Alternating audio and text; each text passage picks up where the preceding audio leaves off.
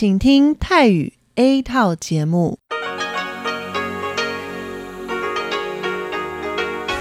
ที่นี่สถานีวิทยุเรดิโอไต้หวันอินเตอร์เนชันแนล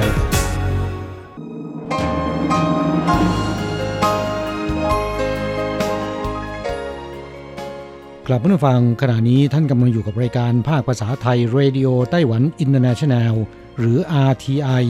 ออกกระจายเสียงจากกรุงไทเปไต้หวันสาธารณรัฐจีน เป็นประจำทุกวันนะครับ นอกจากรับฟังทางเครื่องรับวิทยุได้แล้ว ยังสามารถรับฟังรายการผ่านระบบออนไลน์ได้ที่ thai.rti.org.tw หรือที่ RTI Fanpage นะครับ ขอเชิญติดตามรับฟังรายการของเราได้ ตั้งแต่บัดนี้เป็นต้นไป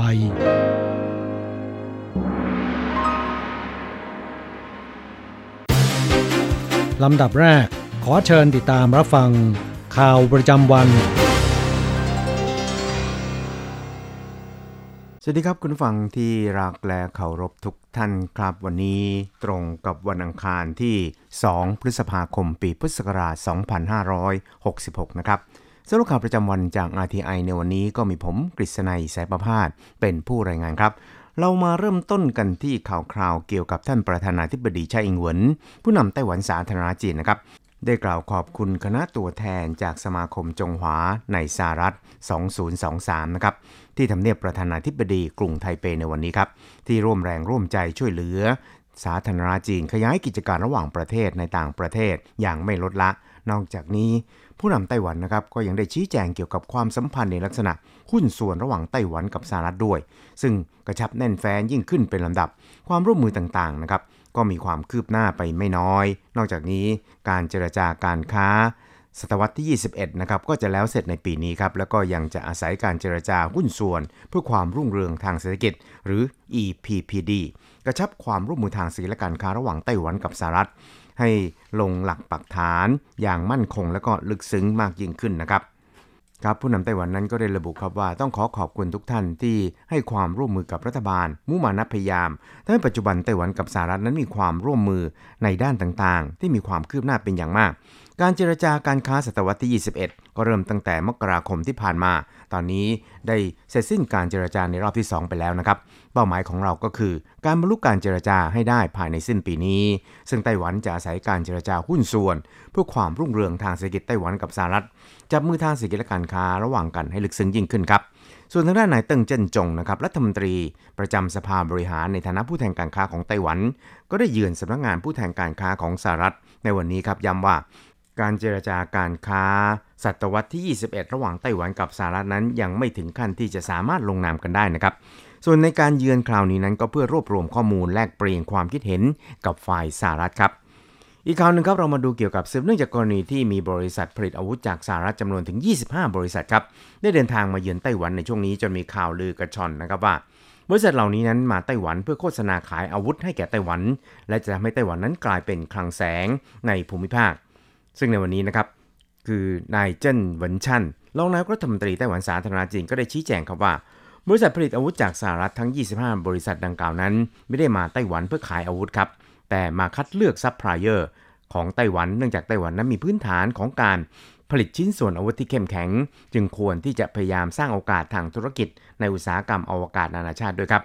ครับ 25 บริษัทผู้ผลิตอาวุธจากสหรัฐนั้นมีกำหนดการเข้าเยี่ยม กระทรวงกลาโหม สถาบันวิทยาศาสตร์แห่งชาติ บริษัทเพื่อความปลอดภัยด้านการสื่อสาร ตลอดจน บริษัทผู้ผลิตเครื่องบินไร้คนขับหรือโดรนในไต้หวันด้วย และจะเข้าร่วมสัมมนา อุตสาหกรรมกลาโหมฟอรัมไต้หวันสาธารณรัฐจีน ในวันพรุ่งนี้ครับนายเจิ้งเหวินช่านรองนายกรัฐมนตรีไต้หวันสาธารณรัฐจีนก็ได้ตรวจงาน โครงการก่อสร้างอาคารผู้โดยสารแห่งที่ 3 สนามบินนานาชาติเถาหยวน และให้สัมภาษณ์เกี่ยวกับกรณีนี้นะครับ โดยย้ำว่า บริษัทผลิตอาวุธ 25 แห่งจากสหรัฐนั้น ไม่ใช่มาไต้หวันเพื่อขายอาวุธ แต่มาเพื่อเลือกบริษัทซัพพลายเออร์ที่มีคุณภาพของไต้หวัน เพราะไต้หวันนั้นมีพื้นฐานของอุตสาหกรรมในการผลิต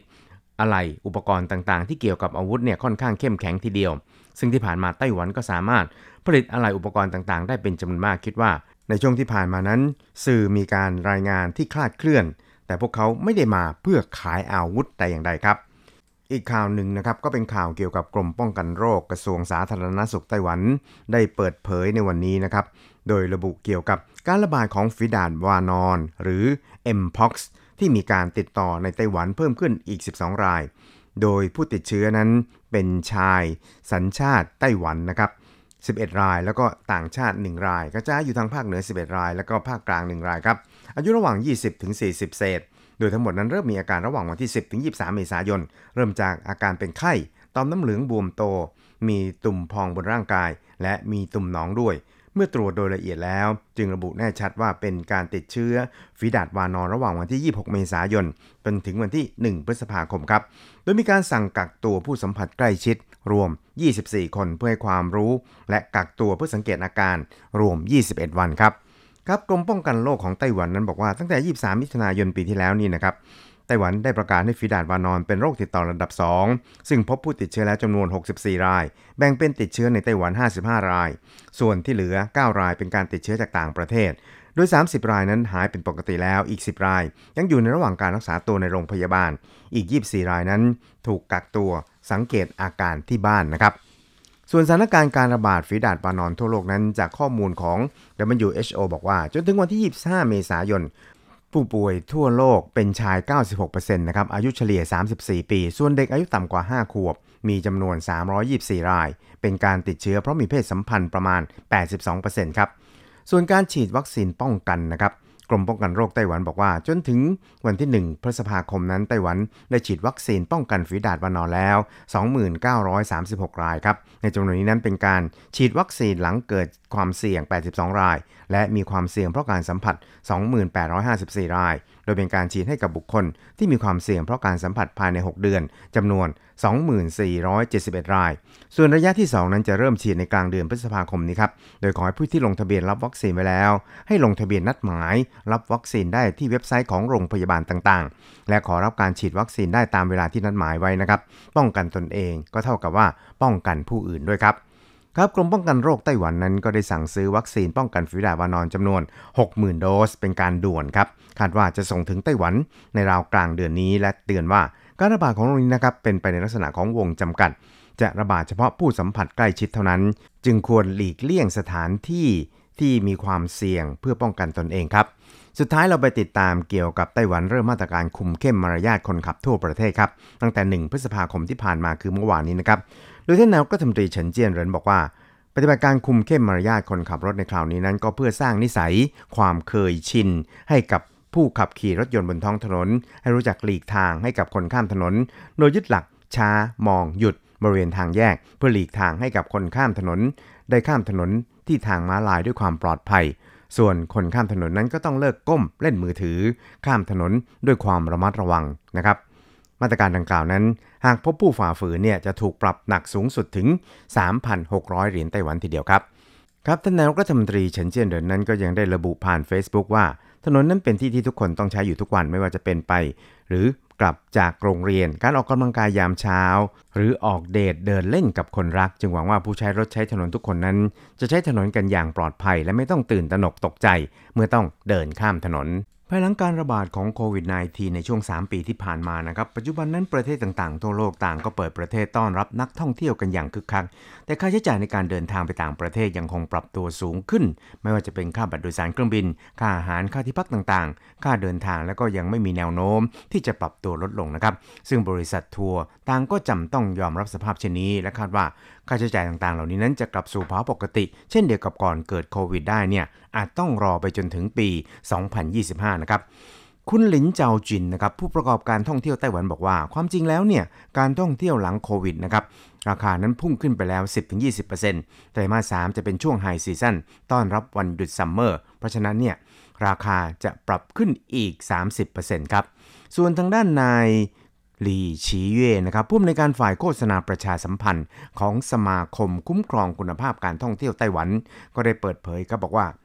สงครามยูเครนรัสเซียทำให้วัตถุดิบต่างๆ นั้นแพงขึ้นแบบยกแผงครับ ไม่ว่าจะเป็นราคาน้ำมัน ค่าขนส่งทางอากาศ ระหว่างประเทศก็พุ่งสูงขึ้น ยากที่จะปรับตัวลดลงเป็นปกติได้เหมือนก่อนโควิด และก็ยังมีปัจจัยอื่นๆ ไม่ว่าจะเป็นค่าอาหาร ค่าที่พัก รวมไปจนถึงค่าเดินทาง แล้วก็ต้นทุนบุคลากรที่พุ่งสูงขึ้น ไม่มีแนวโน้มว่าจะปรับตัวลดลงแต่อย่างไรครับ เพราะฉะนั้นเนี่ยจึงทำให้ค่าใช้จ่ายเกี่ยวกับการท่องเที่ยวทั้งในและต่างประเทศ ปรับตัวสูงขึ้น และยากที่จะปรับตัวลดลง โดยเฉพาะอย่างยิ่งค่าทัวร์เที่ยวญี่ปุ่น ต้นทุนเพิ่มขึ้น 30%ขึ้นไป ส่วนไต้หวันนั้นเพิ่มขึ้น 10%ยุโรปสหรัฐยิ่งแพงเข้าไปใหญ่นะครับ เพิ่มขึ้นถึง 40-50%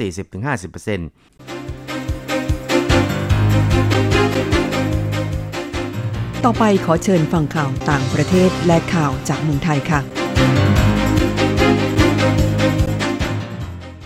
สวัสดีค่ะ คุณผู้ฟังอดีไอที่เคารพทุกท่าน ขอต้อนรับเข้าสู่ช่วงของข่าวต่างประเทศและข่าวประเทศไทย กับดิฉัน เจนนรีตันตารา มีรายละเอียดของข่าวที่น่าสนใจดังนี้ พายุฝุ่นบนทางหลวงในสหรัฐทำให้เกิดอุบัติเหตุเสียชีวิตแล้ว 6 ราย เมื่อวันที่ 1 พฤษภาคมตามเวลาท้องถิ่น เกิดพายุฝุ่นรุนแรงบนถนนหลวงในสหรัฐ ส่งผลกระทบต่อทัศนวิสัย คนขับมองทางไม่เห็นทำให้เกิดอุบัติเหตุทางรถยนต์เกือบ 100 คัน มีผู้เสียชีวิตแล้วอย่างน้อย 6 รายตำรวจของรัฐอิลลินอยส์กล่าวในแถลงการว่า รถยนต์ประมาณ 40-60 คัน และพาหนะเพื่อการขนส่งทางการค้าอีก 30 คัน ชนกันบนทางหลวงในรัฐอิลลินอยส์เนื่องจากมีกระแสลมแรงทำให้ฝุ่นจากทุ่งในฟาร์มต่างๆ ปลิวเข้ามาปกคลุมบริเวณถนนทางหลวง รถกึ่งรถบรรทุกสองคันเกิดไฟลุกไหม้ หลังจากชนกันเมื่อตอนสายของวันจันทร์ตามเวลาท้องถิ่นในสหรัฐ ประชาชนมากกว่า 30 คน ถูกนำตัวส่งโรงพยาบาลด้วยการบาดเจ็บ ตั้งแต่บาดเจ็บเล็กน้อยไปจนถึงบาดเจ็บสาหัสที่อาจจะถึงแก่ชีวิตได้ ผู้ที่ได้รับบาดเจ็บมีอายุตั้งแต่ 2 ขวบถึง 80 ปี นักท่องเที่ยวและชาวอังกฤษแห่ซื้อของที่ระลึกฉลองพิธีราชาพิเศษกษัตริย์ชาว ในขณะที่ทางการอังกฤษเร่งเตรียมความพร้อมทุกด้านสำหรับพระราชพิธี ราชาพิเศษพระเจ้าชาวที่3ที่จะจัดขึ้นในวันเสาร์ที่จะถึงนี้ บรรยากาศตามร้านจำหน่ายของที่ระลึกใกล้พระราชวังบักกิงแฮมก็เริ่มคึกคักมากขึ้น โดยมีนักท่องเที่ยวรวมทั้งชาวอังกฤษที่เป็นแฟนคลับราชวงศ์ที่เดินทางไปจับจ่ายซื้อของเก็บไว้เป็นที่ระลึก โดยเฉพาะตุ๊กตาเต้นได้ของพระเจ้าชาวที่ 3 ที่เป็นตุ๊กตาพลังงานแสงอาทิตย์กลายเป็นสินค้ายอดนิยมในช่วงนี้ นอกจากนี้ยังมีถ้วยจานเซรามิก เสื้อ ถุงผ้า ปากกา และของใช้อีกหลายอย่าง ที่ปริ้นลายเป็นพระฉายาลักษณ์ของสมเด็จพระราชาธิบดีชาร์ลที่ 3 ทั้งหมด ออสเตรเลียประกาศกวาดล้างการสูบบุหรี่ไฟฟ้า รัฐมนตรีออสเตรเลียประกาศกวาดล้างการสูบบุหรี่ไฟฟ้า โดยกล่าวหาบริษัทยาสูบว่าจงใจล่อลวงเยาวชนให้กลายเป็นผู้เสพติดนิโคตินรุ่นใหม่ถ้อยแถลงบางส่วนของนายมาร์ค บัตเลอร์ รัฐมนตรีสาธารณสุขของออสเตรเลียระบุว่า การสูบบุหรี่ไฟฟ้าได้กลายเป็นปัญหาพฤติกรรมอันดับหนึ่งในโรงเรียนมัธยมศึกษา และกำลังแพร่หลายในโรงเรียนระดับประถมศึกษา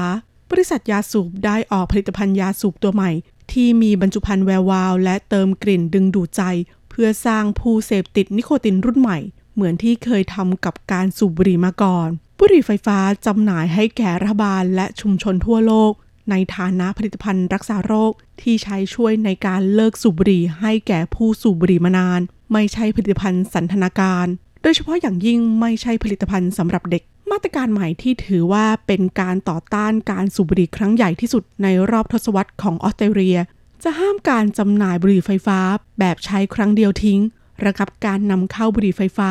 ที่ไม่มีใบสั่งแพทย์ และจำกัดปริมาณนิโคตินในบุหรี่ไฟฟ้า ออสเตรเลียเป็นประเทศแรกในโลกที่ใช้กฎหมายในปี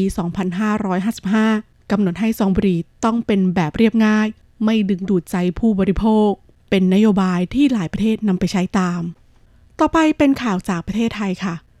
กกตเปิดศูนย์เฟกซ์นิวหวังป้องปรามข่าวปลอม เมื่อวันที่ 2 พฤษภาคมที่สำนักงานคณะกรรมการการเลือกตั้ง นายประกรณ์มหันนบ และนายทิติเชษนุชนาตกรรมการการเลือกตั้งแถลงข่าวเปิดศูนย์ปฏิบัติงาน คณะกรรมการต่อต้านข่าวเท็จ ที่จัดขึ้นเพื่อรวบรวมข้อมูลข่าวสาร ที่ส่งผลกระทบต่อภาพลักษณ์ของคณะกรรมการการเลือกตั้ง และสำนักงานกกต พร้อมชี้แจงทำความเข้าใจในการปฏิบัติหน้าที่ของคณะกรรมการการเลือกตั้ง และสำนักงานให้ประชาชนรับทราบ และเกิดความเชื่อมั่นในการปฏิบัติหน้าที่ของกกตนายทิติเชษกล่าวว่ากกตมีมติให้จัดตั้งศูนย์ดังกล่าว เพื่อให้มีคณะกรรมการต่อต้านข่าวเท็จขึ้นเมื่อคอยตรวจสอบและชี้แจงข้อเท็จจริง จากนั้นจะรายงานให้คณะกรรมการการเลือกตั้งได้รับทราบ โดยจะเน้นการชี้แจงข่าวเท็จจริง และไม่เป็นความจริง เพื่อให้ทันต่อการแก้ไขสถานการณ์ ต่อไปเป็นการรายงานอัตราแลกเปลี่ยนประจำวันอ้างอิงจากธนาคารกรุงเทพสาขาไทเปค่ะโอนเงิน 10,000 บาท ใช้เงินเหรียญไต้หวัน 9,210 เหรียญแลกซื้อเงินสด 10,000 บาท ใช้เงินเหรียญไต้หวัน 9,570 เหรียญสำหรับการแลกซื้อเงินดอลลาร์สหรัฐ 1 ดอลลาร์สหรัฐ ใช้เงินเหรียญไต้หวัน 30.83 เหรียญจบการรายงานข่าว สวัสดีค่ะ